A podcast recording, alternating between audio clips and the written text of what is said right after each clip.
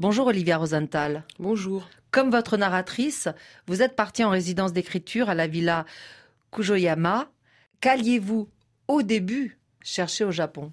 Donc j'allais faire une enquête euh, sur euh, donc ces attentats au gaz sarin qui ont eu lieu à Tokyo, dans le métro de Tokyo, en 1995, et qui ont fait pas mal de morts et, et beaucoup de blessés aussi, qui ont été assez traumatiques pour le Japon. Et donc le principe de cette enquête, c'était de s'intéresser à un attentat qui a eu lieu il y a très longtemps quand même, 95, qui a eu lieu très loin, au Japon, un pays que je connaissais pas du tout.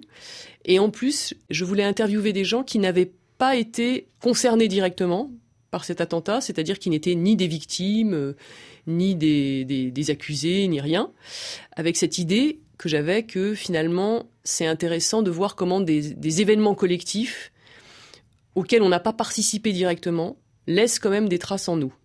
Donc c'était ça le projet, qui était très très très très beau sur le papier. Sauf que consciemment ou inconsciemment, euh, Olivier Rosenthal, vous allez donc au Japon, qui est quand même une culture du silence. Donc force est de constater assez vite qu'aucune porte ne s'ouvre.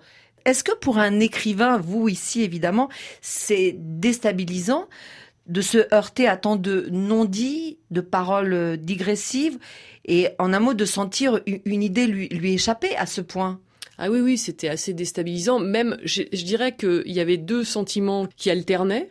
C'était la colère, bon, un peu disproportionnée, mais vraiment j'étais en colère euh, contre toutes ces personnes qui voulaient pas parler. Enfin, c'est comme ça que je me le racontais, ce qui n'était pas juste comme façon de voir, mais bon, c'est comme ça que je me le racontais.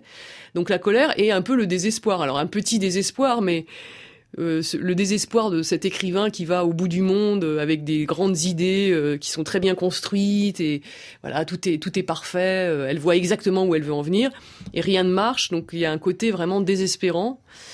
Bon, par ailleurs, quand on est écrivain, on est habitué à être désespéré un peu puisque bon. Là, je raconte cette enquête qui marche pas, mais il y a plein d'autres choses qui marchent pas quand on est écrivain. On n'arrive pas à écrire le livre, euh, ou voilà, il y a des choses qui s'échappent, euh, qui ça, ça se passe jamais vraiment comme on a pensé que ça se passerait. Vous dites aussi que l'écriture vous a permis de faire état du mur que vous avez édifié pour euh, contenir vos idées noires, que le silence ne protège pas. Est-ce que c'est ça aussi que vous vouliez entendre de l'autre au Japon, cette espèce de confirmation que non, le silence n'est pas une réponse Oui, oui, je, mais je ne le savais pas en y allant, mais c'est ce qui s'est petit à petit euh, dessiné. Ce que me renvoient ces Japonais, c'est qu'en fait, le silence, oui, dans le silence, c'est pas une solution. C'est Mm. pas une solution. On croit que ça peut en être une. Enfin, en tout cas, c'est comme ça que je le vis. Je n'ai pas un savoir. euh, je veux dire, je dis pas ça comme si c'était une vérité absolue. Mais pour ce qui me concerne, j'ai envie de dire un silence que j'ai gardé pendant très longtemps sur divers sujets, dont je pensais que c'était une bonne solution pour préserver, en fait, j'ai pensé longtemps que le silence préservait les choses que l'on ne disait pas. Et en fait, je me suis rendu compte que c'était l'inverse. C'est-à-dire qu'à force de se taire, on finit au contraire par les faire disparaître.